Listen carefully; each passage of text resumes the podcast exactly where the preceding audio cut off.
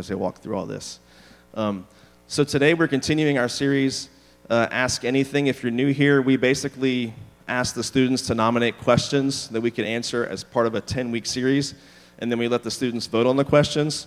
So I've, I've said it week in, week out. If you don't like the questions, then you only have yourselves to blame. All right? So, um, but the question today is this it's a good one. How should Christians relate to politics? All right? Now, um, some people are excited, some are already like moaning and rolling their eyes.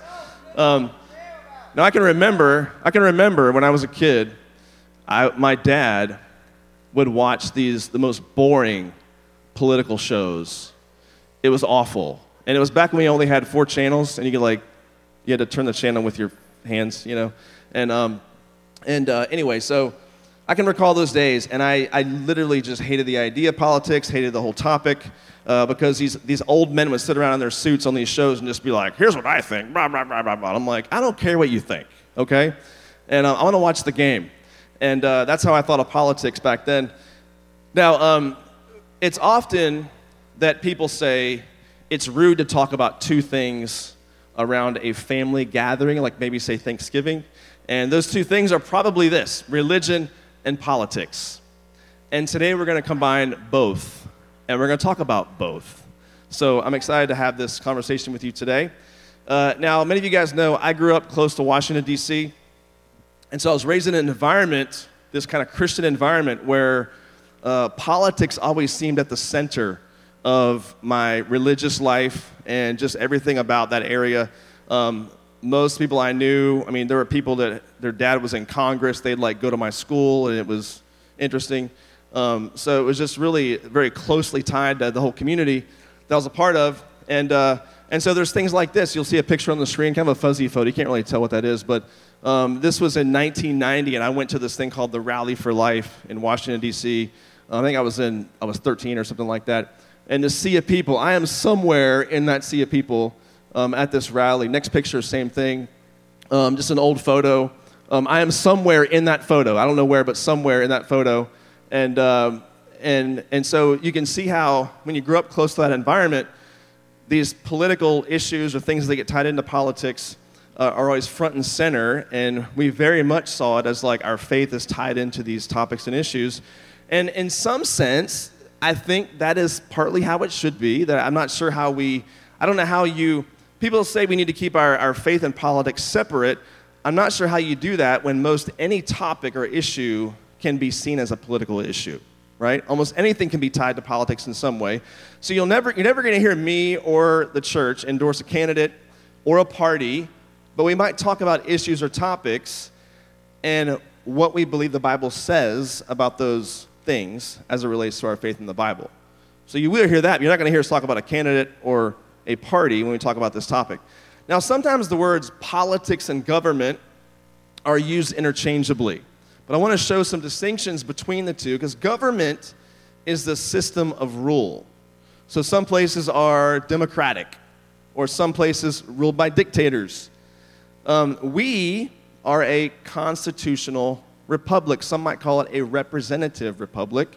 And so we don't vote on every single topic or issue like maybe a true democracy would but we elect representatives to represent us in houses of legislation or what have you, and then they get to vote on some of those topics and issues um, as they see fit. Now, the word politics comes from this Greek word, which is the word for city, and it's polis. And that was a city state back then. A citizen was called a politis, meaning a citizen who has responsibilities to a city. And it came, that word came to mean the art of living together in a community.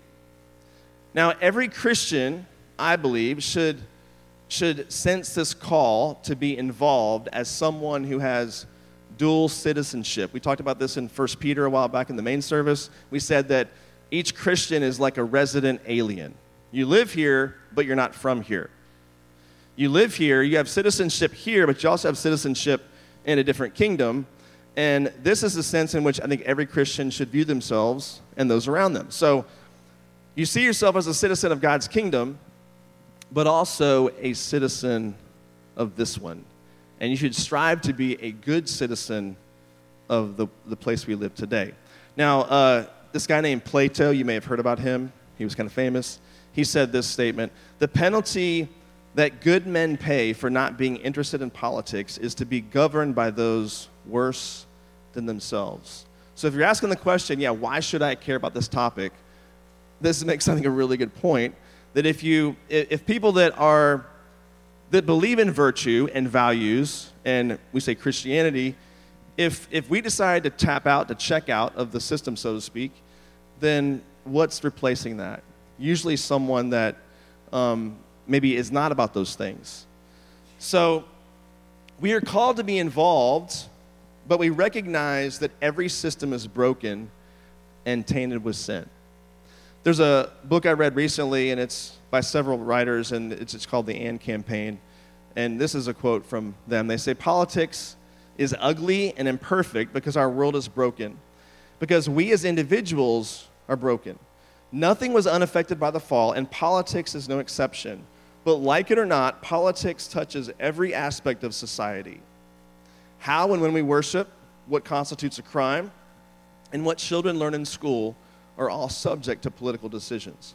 To avoid or dismiss political engagement is to forego an important opportunity to help our neighbors and to promote the righteousness and justice that are the foundation of God's throne.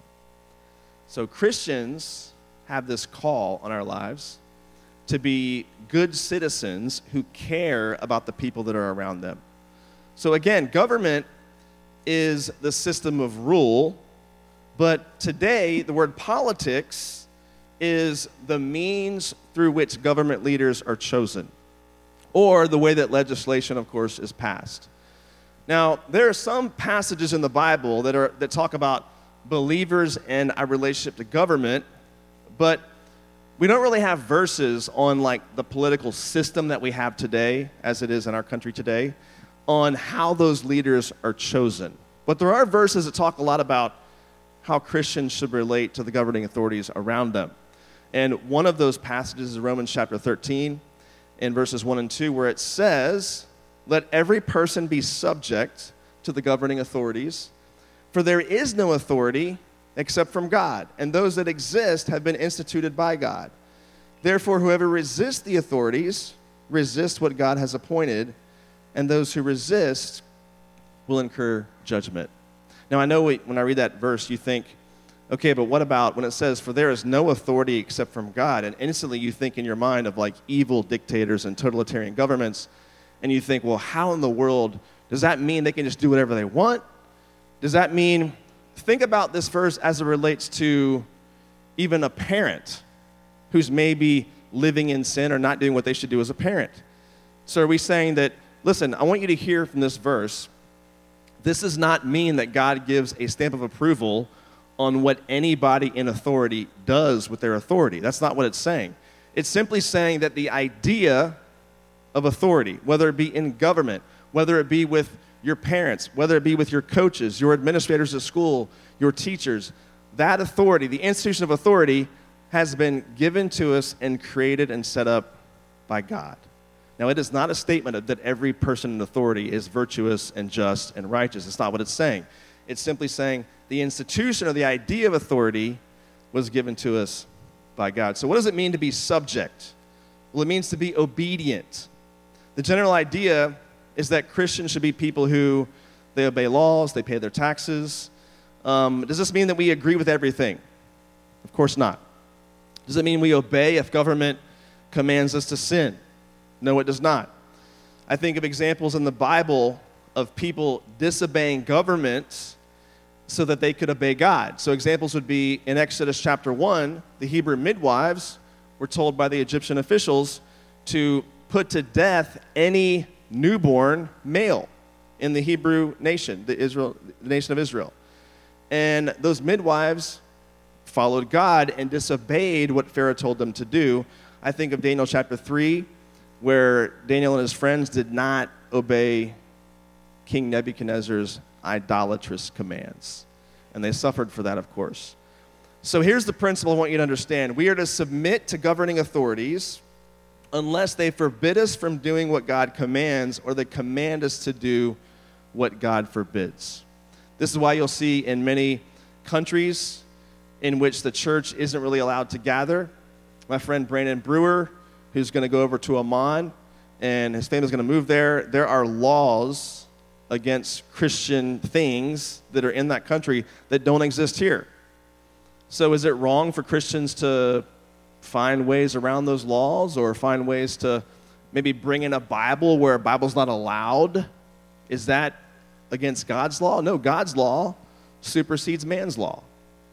So we don't follow government whenever government forbids what God commands, but we also don't follow government if they command us to do what God clearly forbids. So I think of, uh, you know, again, examples might be smuggling Bibles into a place where they're not allowed or they're illegal, or the church being allowed to, church gathering secretly in a place where it's not really allowed by that government or that nation. That would not be a violation of God's commands, of course. Now, some Christians believe that because God has ultimate authority, there is no other authority. That's not really the case. God has set up human institutions as part of his common grace.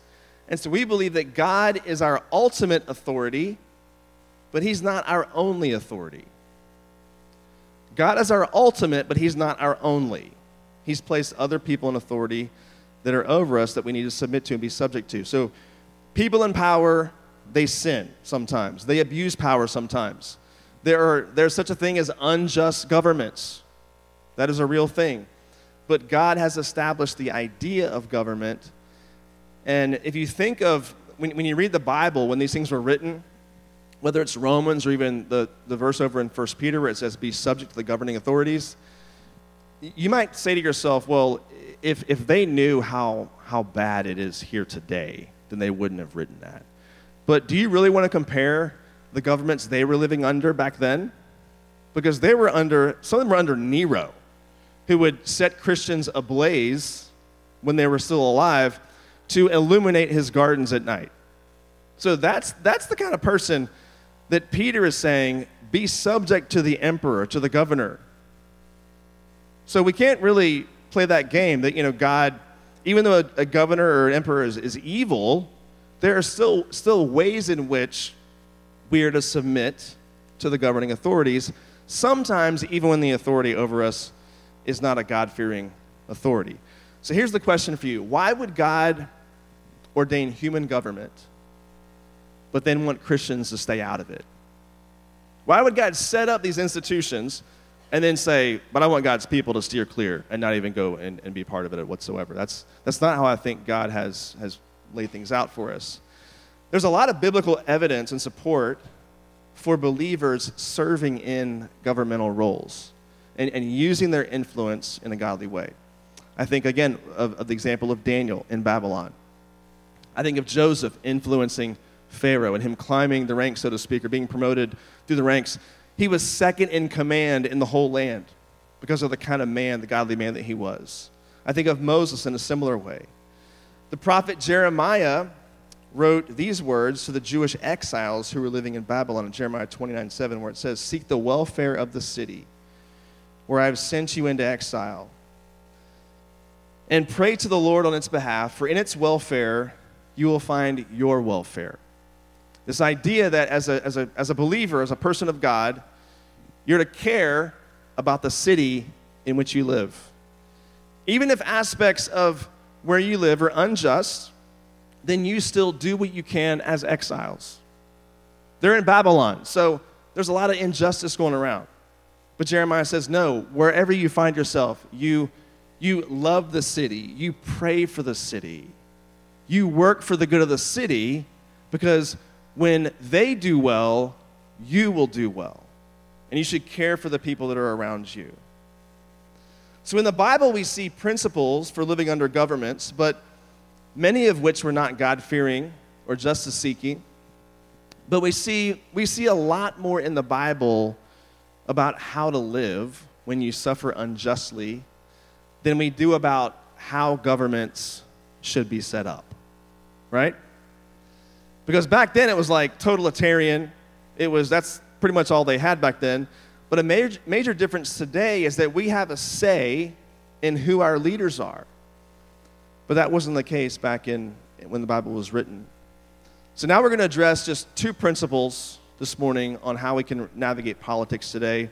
Then I'm really excited because after we cover these two principles, I'm going to have uh, our, one of our leaders, Matt Murdock, will come on stage with me. And we're going to do an interview with him because he actually works in politics, okay? So we're going to um, do that here towards the end instead of our group discussions. So the question is how should Christians relate to politics?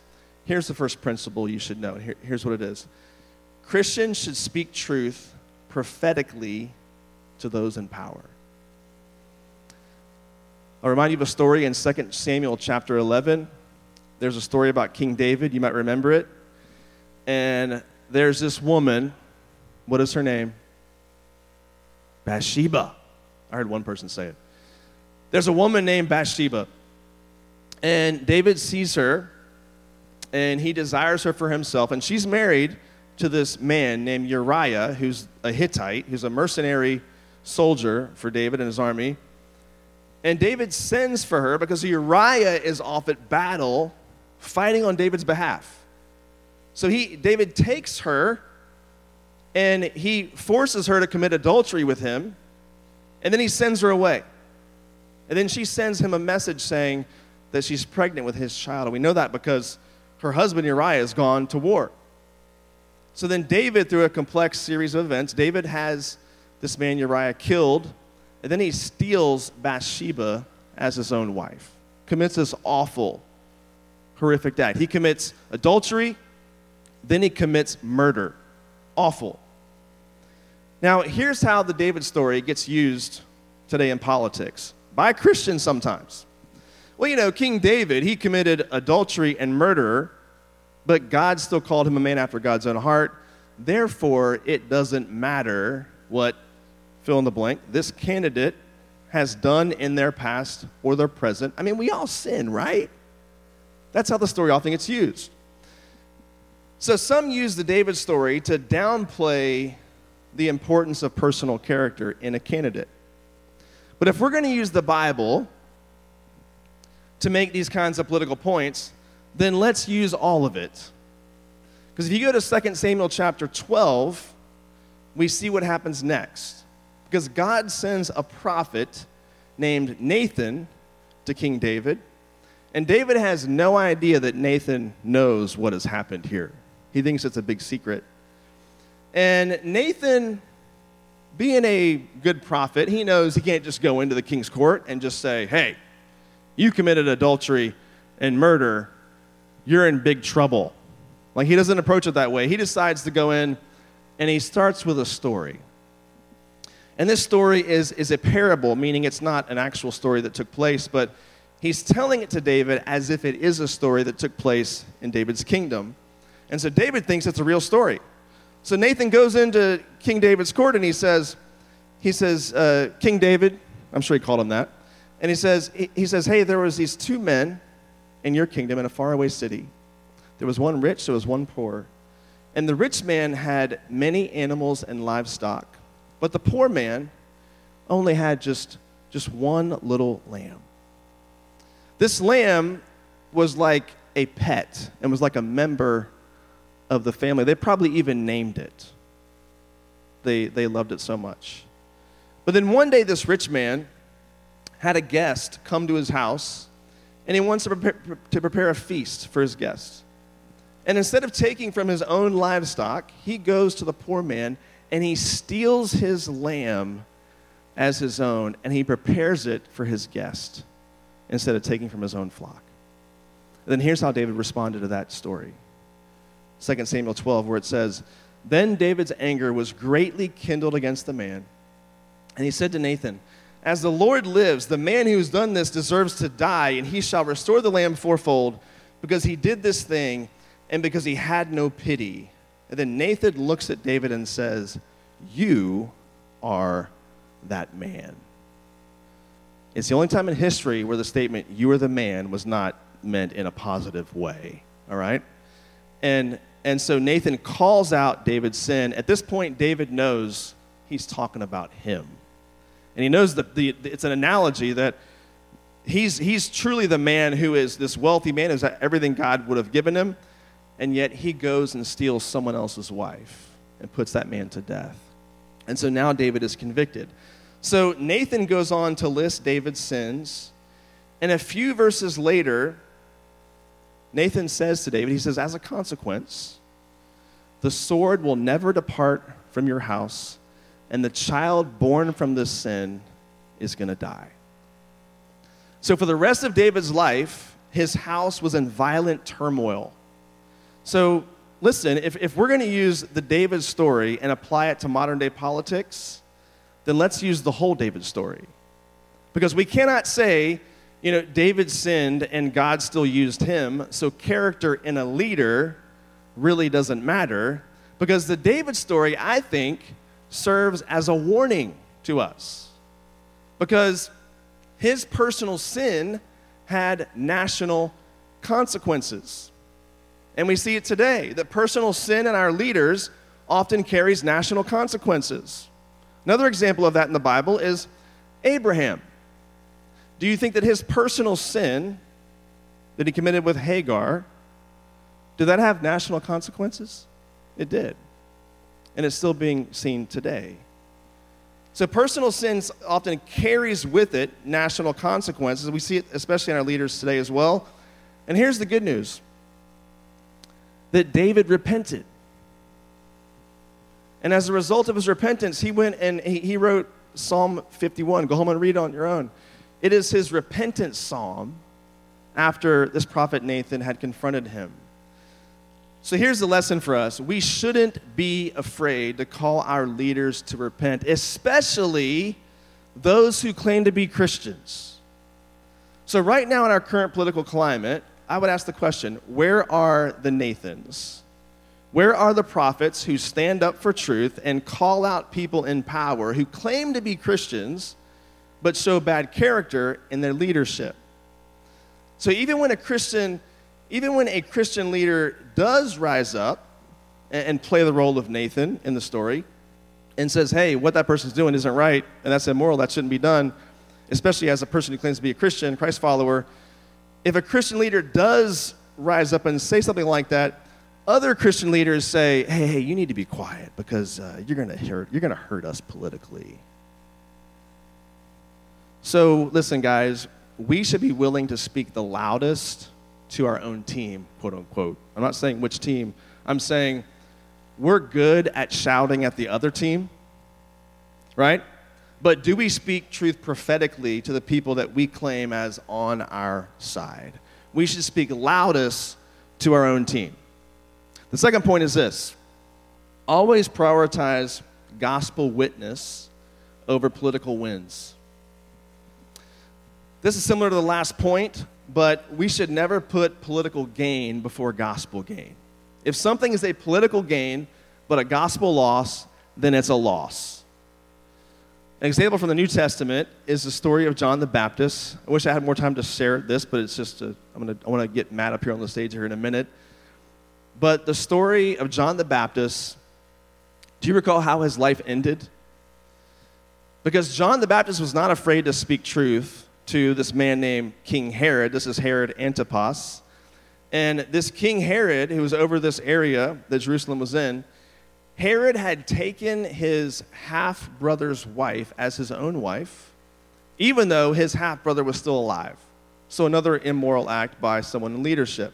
And listen, Herod did not claim to be a Christ follower by any means.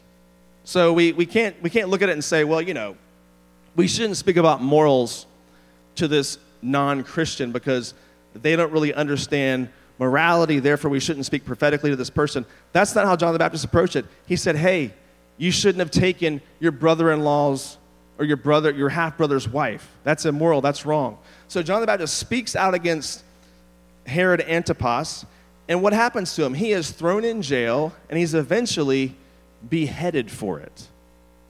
Because he wasn't afraid to speak truth to power.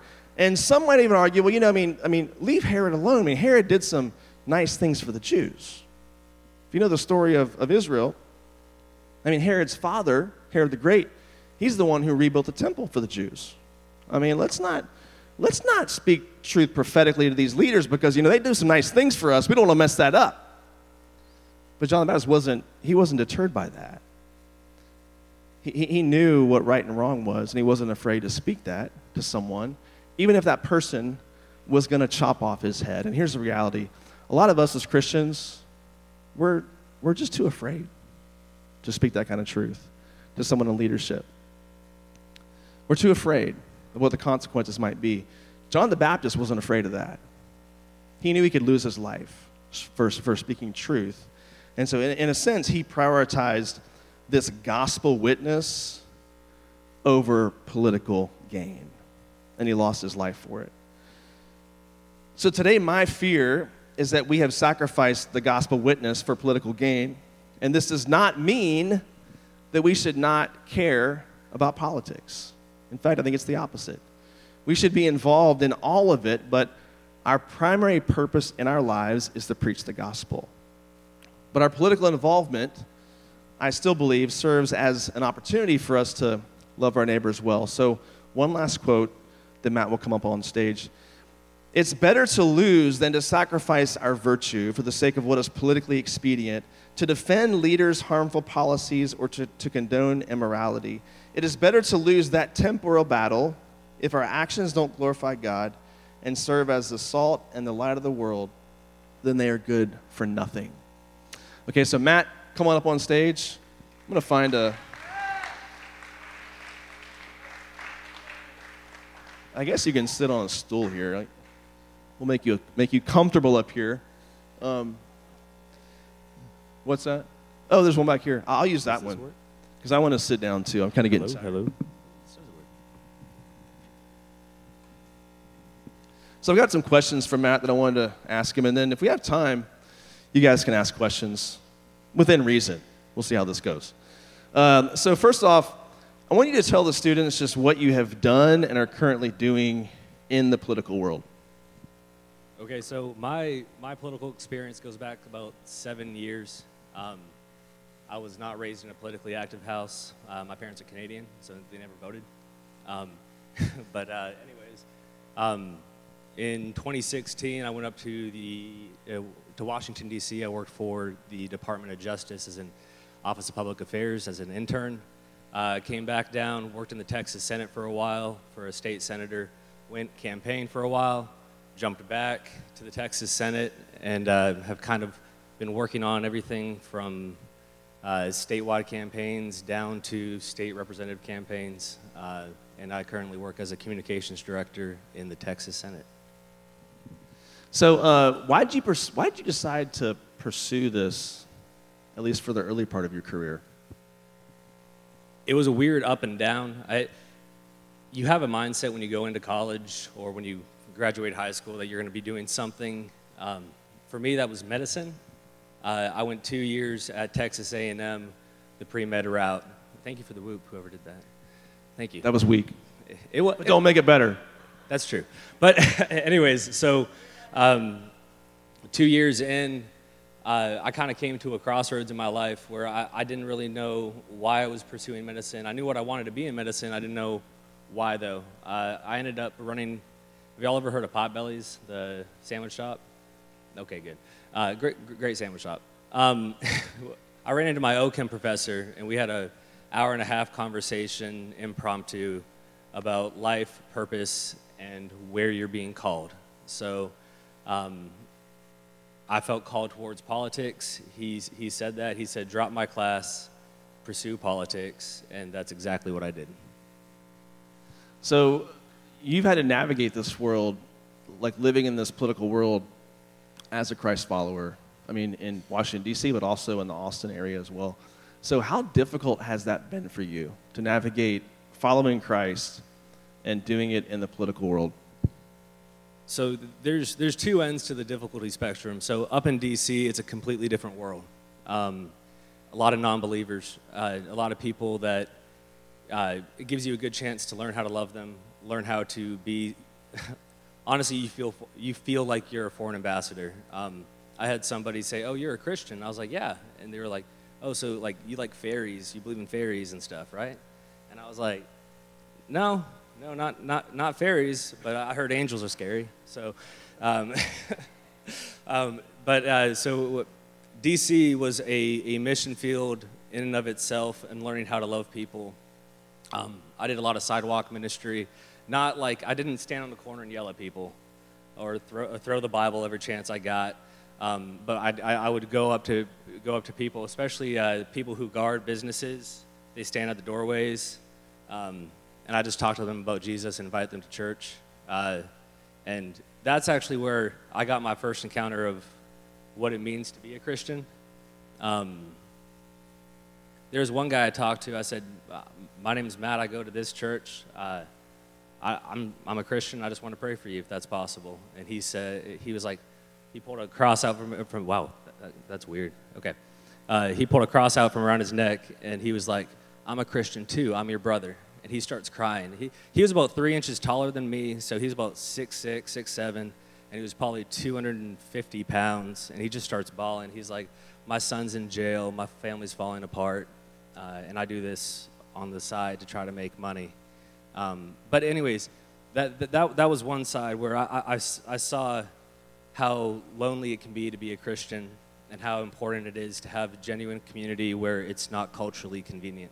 Uh, on, the, on the state level, it's uh, just as hard in a different way. Um, you were talking about people who use politics, who use faith for political expediency, and that that is true. Um, I call them push card Christians. They hand out those push cards. They're like, uh, I'm Christian, this and this, in that order, in that importance, and that's why I'm here. And you're like,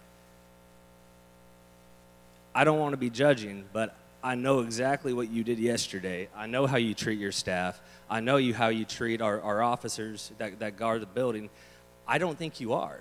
It, eh, like, I don't think you're living it out.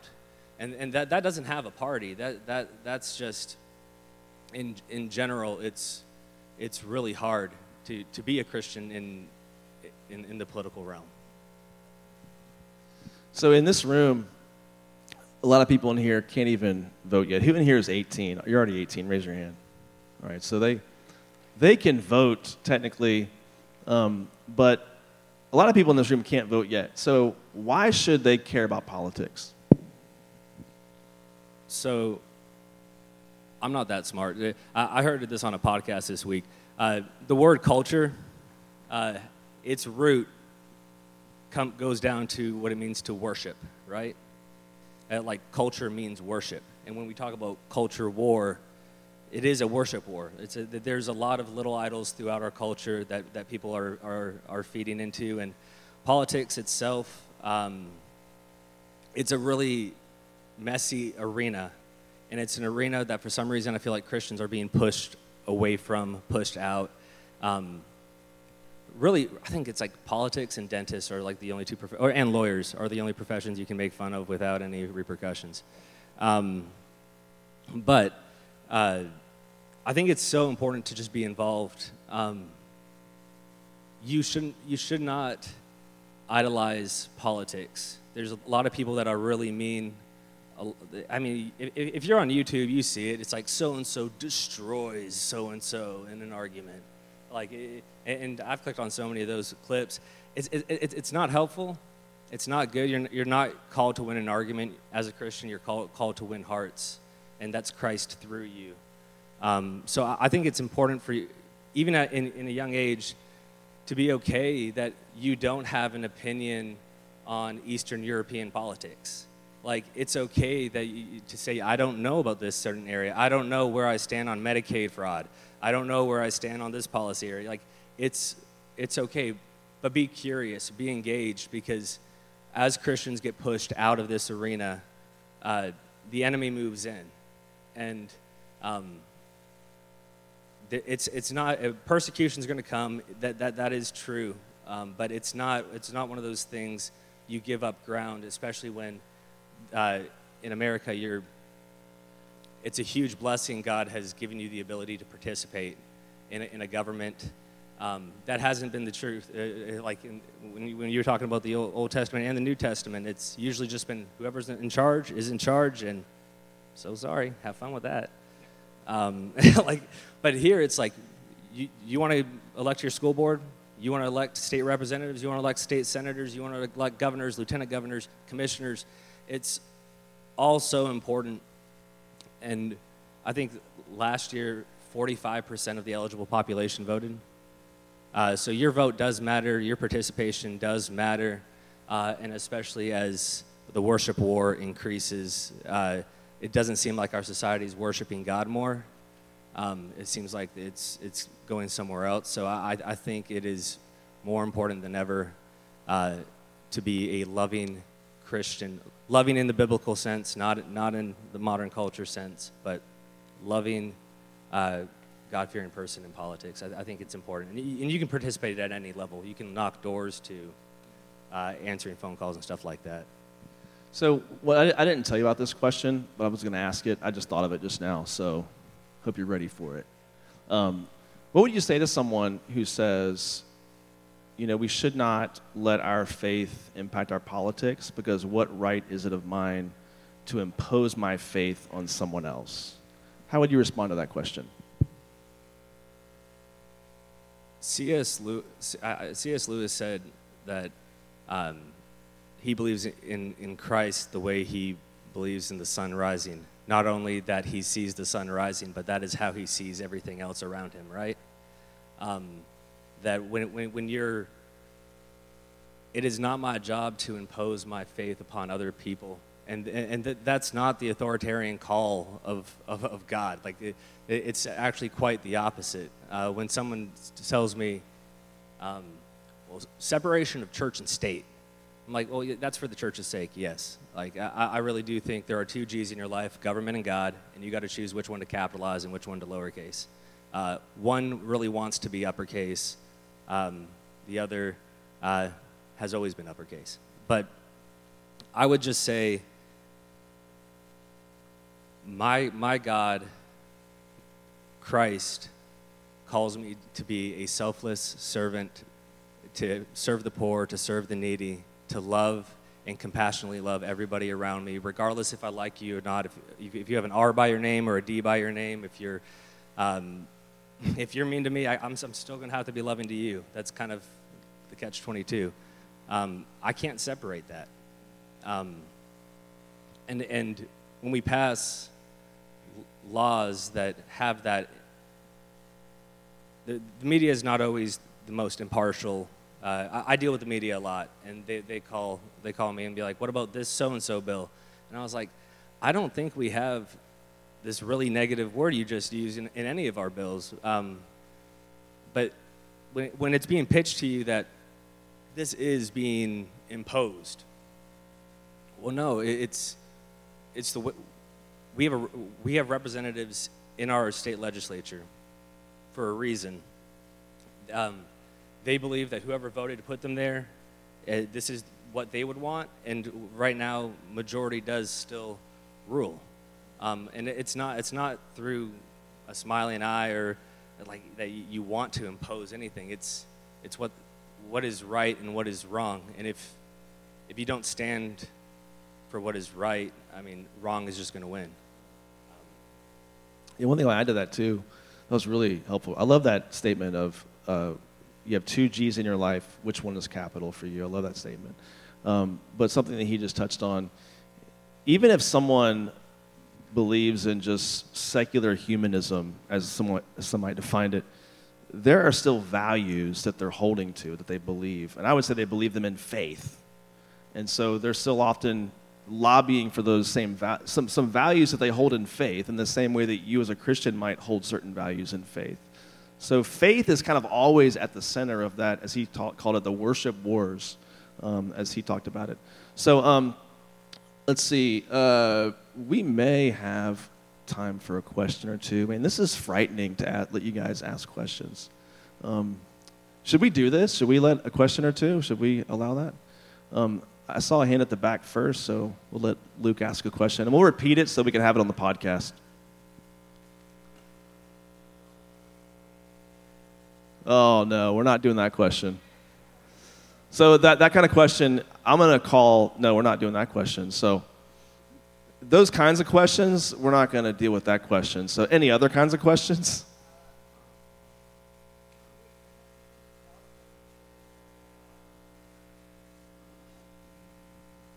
Uh, I'm not sure that question won't work either. I apologize. Yes.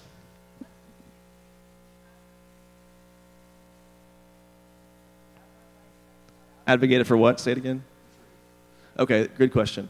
So she asked the question In what ways have you advocated for truth in the state of Texas? Tr- truth in the biblical sense, um, which is the only sense. Um, uh, so it, has been hard. Uh, so the, one, of the, one of the biggest ways um, through a few bills, and I, I, can, I can dive deeper into what bills I've actually worked on. Um, but I, I do wholeheartedly believe in the, in the sacredness of life from womb to tomb, from conception to natural death. Um, I've worked on bills where uh, I get called everything but a child of God. And, and, and that, that's okay. That's okay. Like, I, they, I've, uh, my office has had um, some very, like, we've had death threats put out against us. We've had our names circulated on lists, uh, which is exciting because I'm like, the worst, worst comes to worst, I get to see God and I'll try to put in a good word for you. So, um, it's not, it's not, not the worst, not the worst situation. Uh, but, but anyways, um, and, and this is actually an important note is that uh, I'm, I'm blessed to, for the guy I work for. Uh, he is a believer, um, and I'm not here to advocate for him, but it's for certain pieces of legislation where you're advocating for truth, where you're av- advocating for something that will impact a lot of people. Um, we, we do pray over the bills. Like I've been in back halls with some of the upper tier people, not upper tier, there's no, there's no class system. They, they're just highly elected officials, and they're on their knees praying together that a bill is going to pass. And that, it, not just that the bill is going to pass, that's not really the goal, but God's will be done. Whether it passes or fails, that His will be done. So it, it, I'm, I'm more than happy to jump into deeper stuff later, but yeah. Let's go. I saw one somebody over here. I thought maybe not. Yeah. All right, listen, guys. Um, I'm going to wrap it up. So here's what I want to do: is uh, I'm going to pray. I'm going to pray for Matt, and also pray for people that he works with. And uh, I know it's really easy for you to be cynical and jaded, as many of us are, by this process.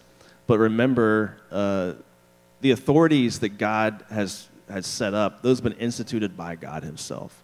And uh, at the same time, as broken and, and tainted with sin as they are, um, every aspect of society. It's not like if you leave politics that you're entering into heavenly bliss wherever you end up in your career field, right? Right?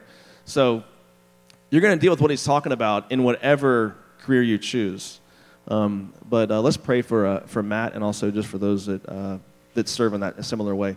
God, thank you for uh, Matt being a servant, not just here with these students, but also just in, in the way that he serves um, within the governmental system, God. We thank you for the way that he serves there. We know it's a, hard, a difficult place for Christians to be. And we pray that um, you'd strengthen him and all those that are uh, around him and, uh, and the office that he works in. We know that, um, that so often things can seem tedious, things can seem petty, things, things can, uh, we can get cynical and jaded by the process. But I pray that you would just continue to just reveal ways in which you're working and uh, we pray that you would just continue to, to sanctify them as they continue to work um, for what they feel called to do, as they uh, challenge all of us to be good citizens um, to the place that you've called us to live in. We pray this in your name. Amen. Let's thank Matt for being up here, guys. We Thanks, appreciate guys. it. All right, guys, we are finished. You guys can head out. And I think there's a Mission G meeting just after this, so thank you.